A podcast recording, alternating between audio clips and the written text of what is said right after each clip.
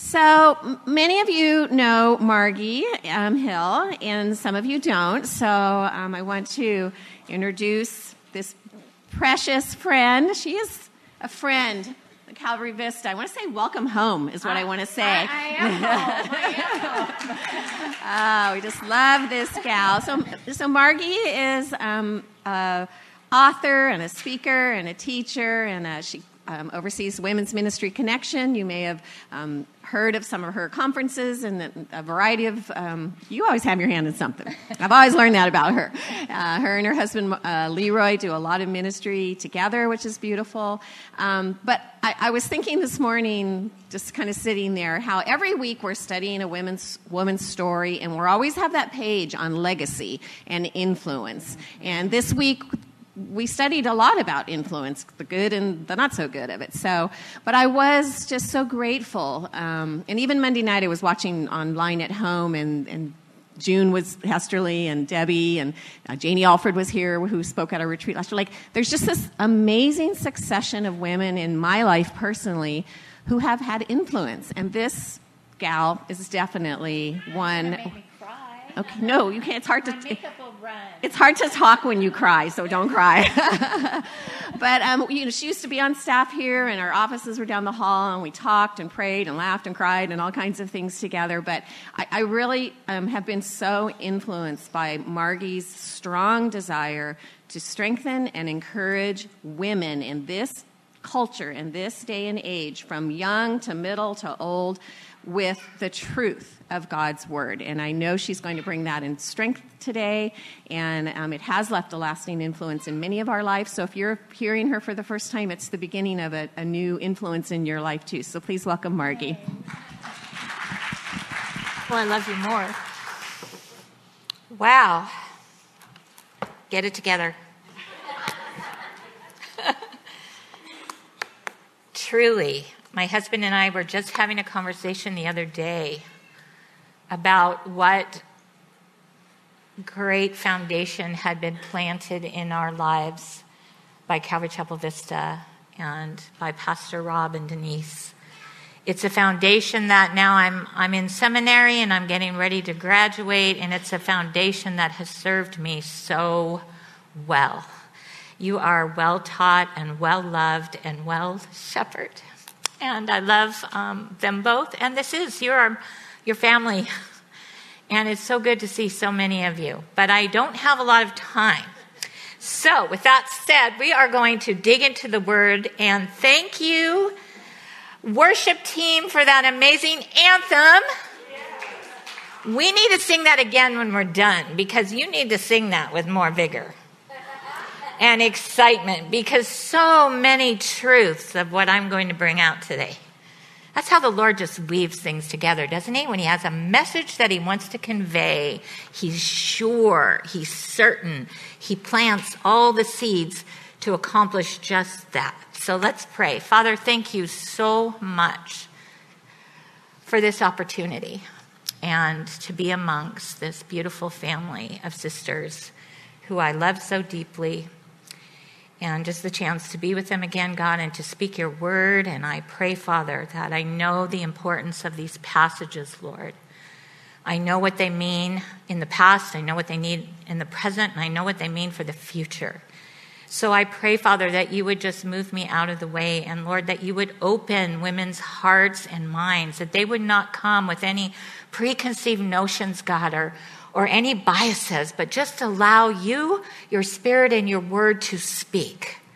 Because I believe, God, that more than ever you want to speak to your women. There is a legacy at stake here, Father. And so I just pray that your spirit and your word would go to work now. In Jesus' name, amen. Okay, so Eve, I've titled this message, Eve, A Deeper Look. And I've uh, given you an outline. Does everyone have an outline? Great, so you can follow along. And as I would love to read through all of these texts that you have studied this week, I don't want to take the time to do that. I will land on a few of them, but I've put them there. And I have just added one extra reference for you, which is Genesis four, six to seven, which I'm also going to be covering. this morning. So a quick recap of what you've studied, and I had a, a few moments um, in the leaders' uh, meeting this morning, and boy, what insights God was bringing forth. We need to study the Word deeply for the times in which we live. We cannot afford not to.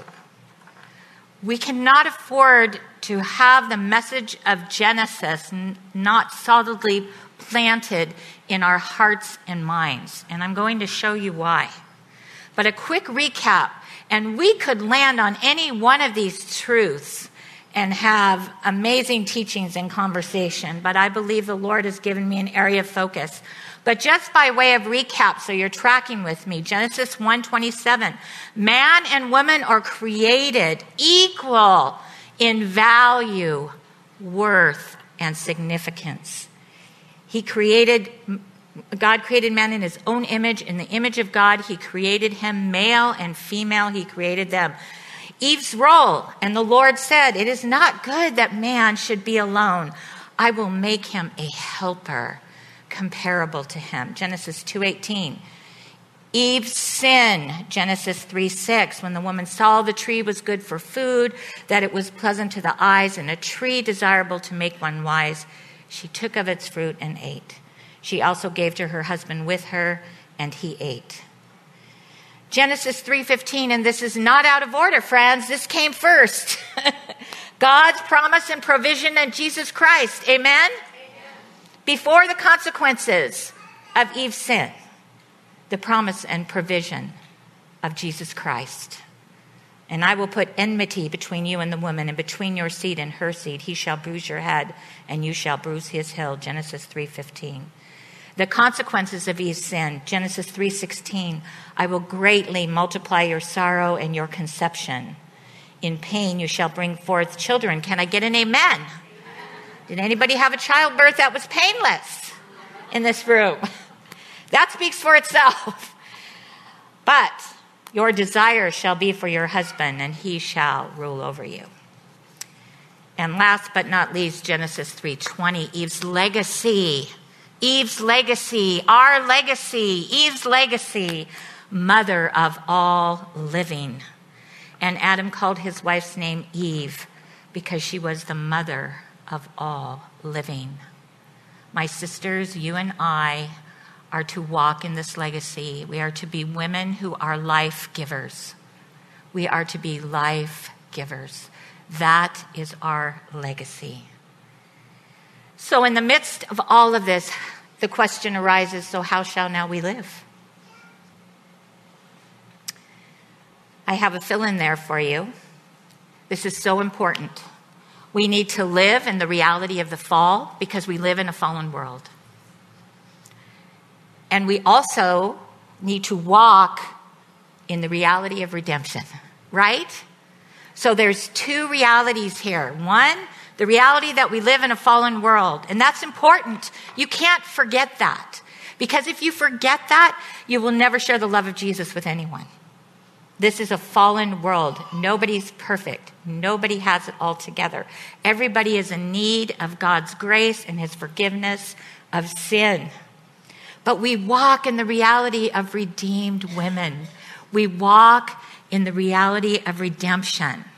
One commentator said it like this: we're formed in God's image, we're deformed from God's image by sin, and we're transformed by Jesus Christ. The restoration of the image. We are walking in the restoration of the image. Though it's marred, we walk in close fellowship with the God who created us because of the work accomplished through Jesus Christ. Robert Bratcher and Eugene Nida said this. These are great Bible translators. They said the renewal process has as its goal the complete restoration in the creature of the likeness of the Creator. The Creator is at the same time the one who renews, and this process restores the divine image which has been affected by sin. The Holy Spirit living in you and me and the Word of God is the sanctification of the saint, right? And we cooperate in that sanctification. We have a part to play in it, and then God does what he can only do, which is to change us from the inside out. And like our mother before us, Mother Eve, and I hope that you take away today a love for Eve in all of it, because there's no reason. Yes, there is a reason to mourn what happened. There is definitely that. But Christ was the provision, and we live on the other side of that. We are in Christ, right? That is something to just throw up cheers about, because without Christ, none of it works. So women are created to be life givers, and we have choices. And I love that this came up in the leaders' meeting. We have choices to make every day that affect whether we will walk in the restored image or whether we will walk in the fallen nature. Every day that is our choice, to choose life or to choose death. And in case you don't believe that these truths we find in Genesis record are a matter of life and death, they absolutely are. This is serious, because if you have problems with these verses in Genesis, you are going to have problems all throughout the rest of the Word of God, and you will never be able to walk in what it is, this beautiful design that God has for you, this amazing, perfect plan that he has for us as women. So let's take a deeper look at the results of the fall regarding women. The consequences of Eve's sin, we talked about childbirth and pain in that effort, but that your desire shall be for your husband and he shall rule over you. Now, there is much talk on these verses and what they mean, but I have studied them hard for the last three or four years. I have been studying biblical womanhood. It has just become a passion of mine. And um, I want to tell you that I have fully studied that. I really do believe what I'm about to tell you is what the scriptures teach, and Genesis four, six to seven makes a strong case for this. When the Lord said to Cain, "Why are you angry, and why has your countenance fallen? If you do well, will you not be accepted? And if you do not do well, sin lies at the door, and its desire," same word used here, "is for you, but you should rule over it." So sin is personified in this verse. Imagine a snake coiled and ready to attack at the door, and the moment the door is open, the snake pounces on you. We see that um, in this verse, sin is wanting to dominate and destroy Cain.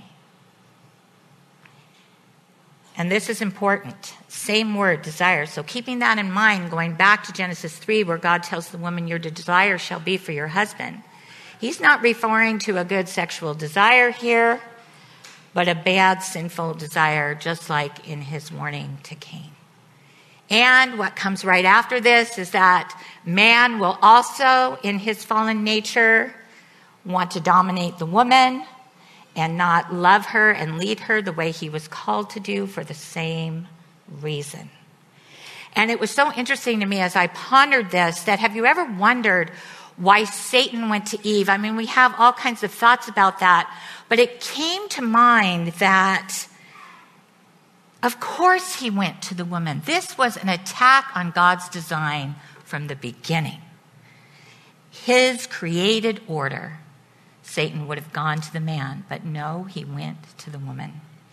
And yet God, and remember this, this is headship right here. God held Adam responsible. And Romans five twelve is clear to tell us, "Therefore, just as through one man sin entered the world, and death through sin, and thus death spread to all men because all sinned." It doesn't say through one woman sin entered the world, even though she was accountable and responsible for her choice. God held Adam as the leader responsible as well. So much so that it was through Adam that sin entered the world. And if you think that this is not happening today, then you haven't watched the news lately. You're living in some kind of a bubble. Because women today are fighting and rejecting the truths of Genesis more than ever before, even in God's church. And we have to be those women who preserve the legacy, because we are, believe it or not, and I get an opportunity to speak to a lot of audiences of women and churches, we are becoming the minority who really believe the Bible as literal, who really believe the truths of this, who are going to be mocked even by fellow Christians for our stance and position on the Word of God. This is all part of what Satan did in the garden. All part of it. And feminism, I was so glad to see this came up in the leaders' room, is alive and well today. And unfortunately, alive and well in the church. What I love about the women's ministry here is I've seen Denise bring in the Titus two role here like nothing I've ever seen before. And I applaud her for that. And you should be thankful that you are in a healthy, solid teaching women's Bible study. Hang on to that. Hang on to each other. Because it's priceless today. It is priceless today. In my Master Life group, where I'm discipling, uh, for the last few years, I've been discipling a group of uh, women through an intensive twenty-four week process. And uh, this, it's interesting that right now we're covering ideological strongholds. And feminism is just that. It is an ideological stronghold. And so I brought a definition with me from Master Life to help you understand this. Because these ideas, it's just like when the serpent put these ideas in Eve's head. Our culture is continually just hoping to get a listening ear. That we would just take a little in here and a little in there and be brainwashed, you know, by the by the time we get to the end of it. But here's the definition. Ideological strongholds are built around systems of thought and ideas that are embodied in cultures. And listen to this. They exert pressure on members of that culture. Through this influence, which the Bible calls the world, a whole society begins to hold certain values. What Satan does to individuals through the flesh, he does to society through the world. And over time, personal strongholds become embodied in cultures as strongholds. And this is definitely what feminism is. These ism words, Americanism, these ism words, they're a real problem for us because they're ideas of the world. They are not ideas found in the Word of God. So just for though, depending on your age here, I know we have younger women here, we have middle-aged women, we have gracious older women like myself. I turned sixty-two in July. Yes! That have lived through some of these waves of feminism, and some of us, um, your younger women, I know you're kind of like, well, I don't remember that at all, but you are living in the outcomes of these. So it's important for you to know where they came from, because they just didn't explode out of nothing. These ideas have been firmly planted for years. So prior to nineteen sixty, we had the first wave, which was women's right to vote and own property. Okay, with that, that's, that's great. Second wave, really damaging, nineteen sixty to the present. The re-examination of women's roles, careers, pro-choice, abortion, women as pastors, all in the second wave of feminism. And this wave, the second wave, has continued into the third wave and still exists. Somebody in the room said, it feels like the feminism movement is amping up again. Well, you're absolutely right. The results of that movement are becoming more and more prevalent. Even though the movement itself is fading, the results of that are intensifying. They are intensifying in the culture. And the third wave, the nineteen nineties on, we have gender equality and transgender.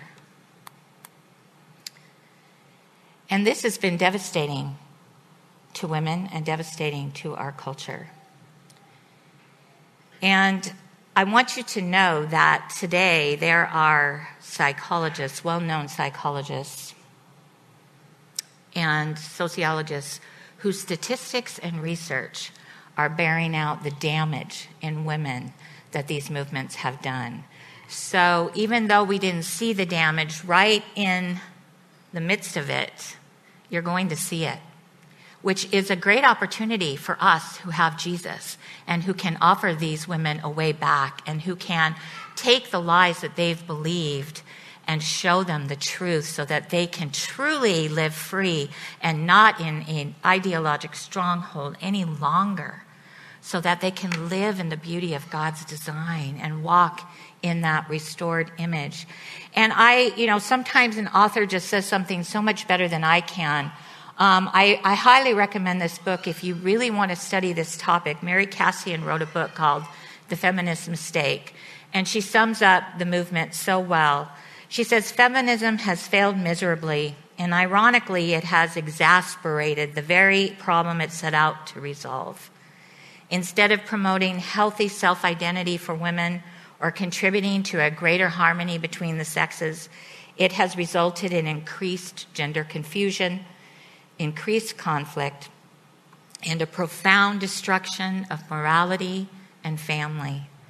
It has left in its wake a mass of dysfunctional relationships and shattered lives. People of this culture no longer know what it means to be a man or woman or how to make life work.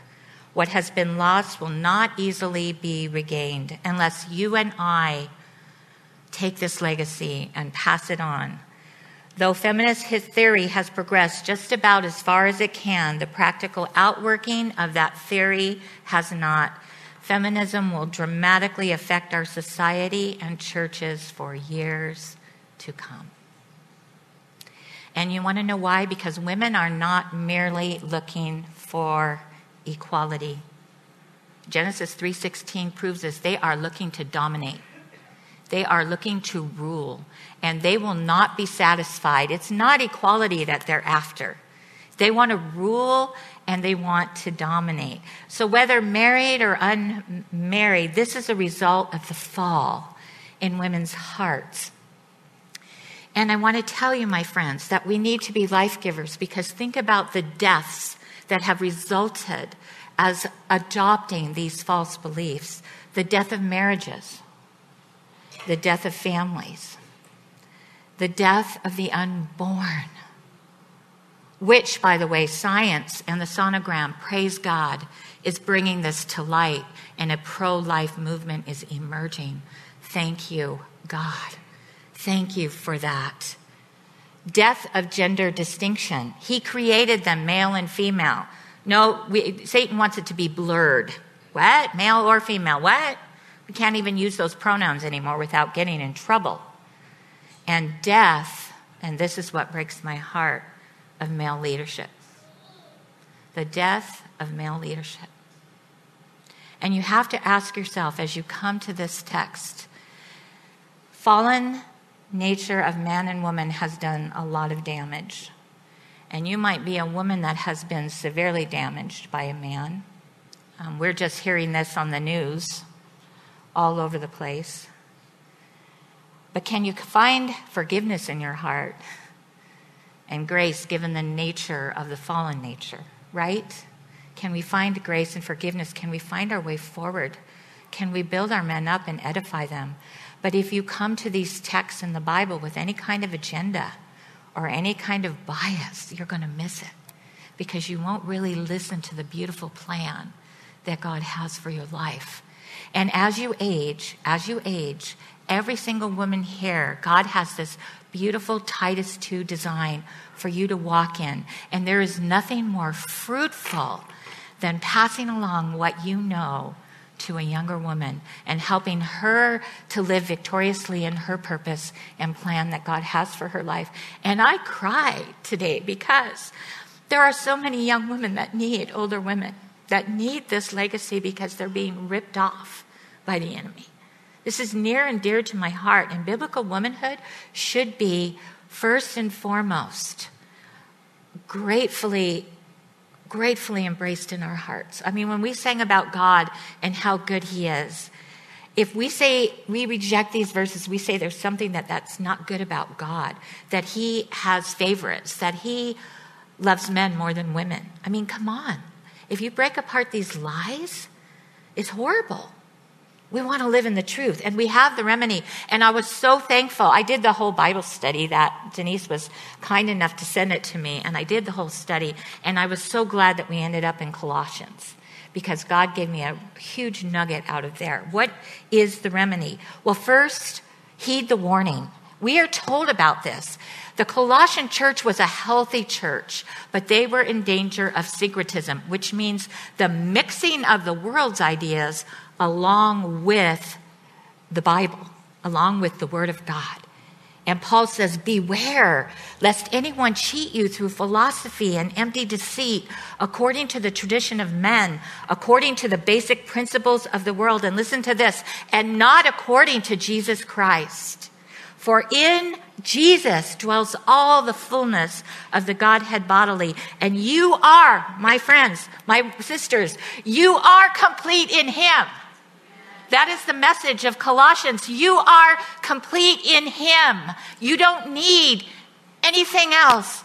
You are complete in him. And maybe that's something that you need to be discipled.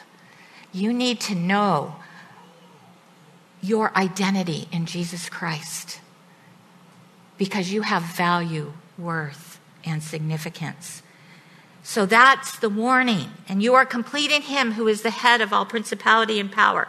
And Colossians three ten, we obey.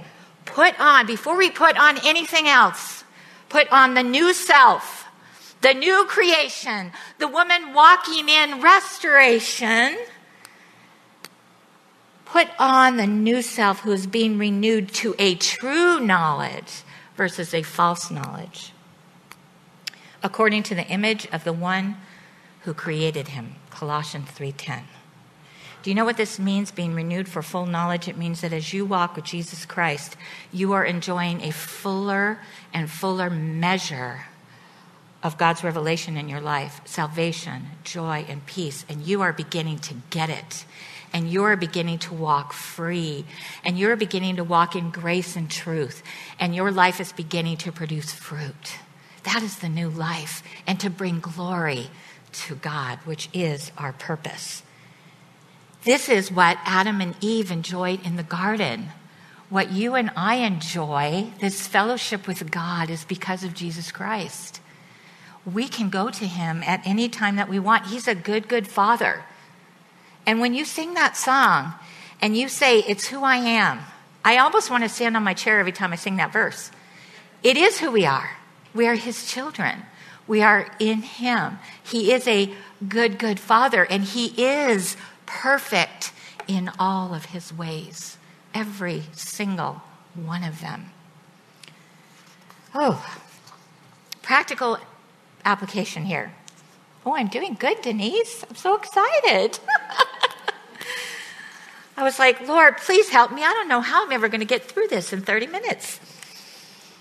Okay, practical application for you. Identify. Let's just write that word, identify. Any area or relationship. Doesn't have to just be marriage. This happens among women all the time, where your desire is to rule, to control, or to dominate. It could be in your parenting with your children. It could be other women. It could be people in the workplace. Because what I do now is when that little ugly thing rises up in me, I identify it as quickly as possible. Because we know that at that moment I can either choose to speak life or I can choose death. I can I can encourage my husband with my words and blab it all out, or I can choose to annihilate him. I mean, or I can choose to give life and encourage him and edify him. We have that choice every single day and every single moment in every single relationship. And for mommies with children, you know, they are your children, but they're God's. And, and we can make idols out of our husbands and our children. And you need to teach them grace and truth, but you need to give them freedom. Freedom to grow. Freedom to grow. And the other thing, and this is what I ask myself all the time, why do I always have to be right? Now, come on, you're looking at me like this has never happened to you. That you've never had to win the argument, that you've never had to be right. I've even told God, and sometimes I'm keeping my mouth closed, I'm going, but I'm right. But I'm right.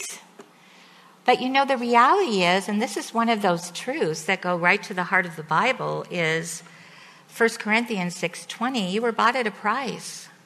Therefore glorify God in your body and your spirit, which are whose? God's? God's. They're not mine. Our rights now belong to God because we are a child of God and we represent him and we glorify him with our lives. He's invested. He's invested in us. But the, the world will tell you today, all those women marching the other day, isn't that interesting? We're studying Eve, the week of the Women's March. I don't know if you read some of those signs, but I just saw a lot of Christian women who are like, yes, yes, before you align yourself with that movement, know what they are all about. Because you are aligning yourself with women who don't believe in God, with women who um, have chose uh, abortion over life, who believe in homosexual marriage. Now, I am not telling you to judge those women. Absolutely not. Love those women and help lead them to the truth. That is what we do. And don't be afraid. Know your word. Know how to wield your sword and have these discussions because they are important. And we are going to be facing soon the women coming to the end of themselves in so many arenas where we will have the opportunity to minister through the love and grace of Jesus Christ. And last of all, be confident of who you are in Christ. When you know your value, your significance and worth in Jesus, you don't have to raise a sign. You don't have to seek it from your husband. You don't have to seek it from your children. You don't have to be a people pleaser. When you know who you are in Christ, you are complete. You are worthwhile. Your life has meaning and purpose. And if you're struggling in that area, find a godly mentor. There's many of them in this room. Don't be afraid to ask as a young woman or even an older woman for another woman whose walk that you see and admire to come alongside you and help you through this tough spot. Be a life giver. And more than all, my personal challenge to you and exhortation is to pass on the important truths of biblical womanhood. This is my promise to God that if every group of women that I have the opportunity to see, study this for yourself. These truths need to become a part of who you are, a part of what you're walking in. And if you have any problems with them, any disagreements or rejection of them, have somebody help you examine your heart because you're going to miss it. You're going to miss this beautiful design that God has. Amen? Well, that's it. And I'm only four minutes over. Yes! All right, let me pray for you. Father, I thank you so much for these truths in Genesis. And thirty minutes are thirty minutes, Lord, but I pray that the truths of your word, you tell us, God, they go forth with power and they do not return void and they accomplish that which you send it. And so I believe and rest in that, Lord, that your word will do just that. And God, I pray that it would just not be a word that goes in one ear and out the other, but it would be a word that penetrates, that we would embrace our God-given design, Lord. And that would we would, would repent, Lord, of the times we have not walked in it. So we give you all the glory, Father, for you are so worthy. You are so worthy, God, of all our devotion and all of our praise and all of our lives. I pray just a legacy of life-giving over every single woman in this room today, Lord. That this message would reign and rule in her heart and mind. That she would walk forward in that purpose and bring you glory with her life. In Jesus' name, amen.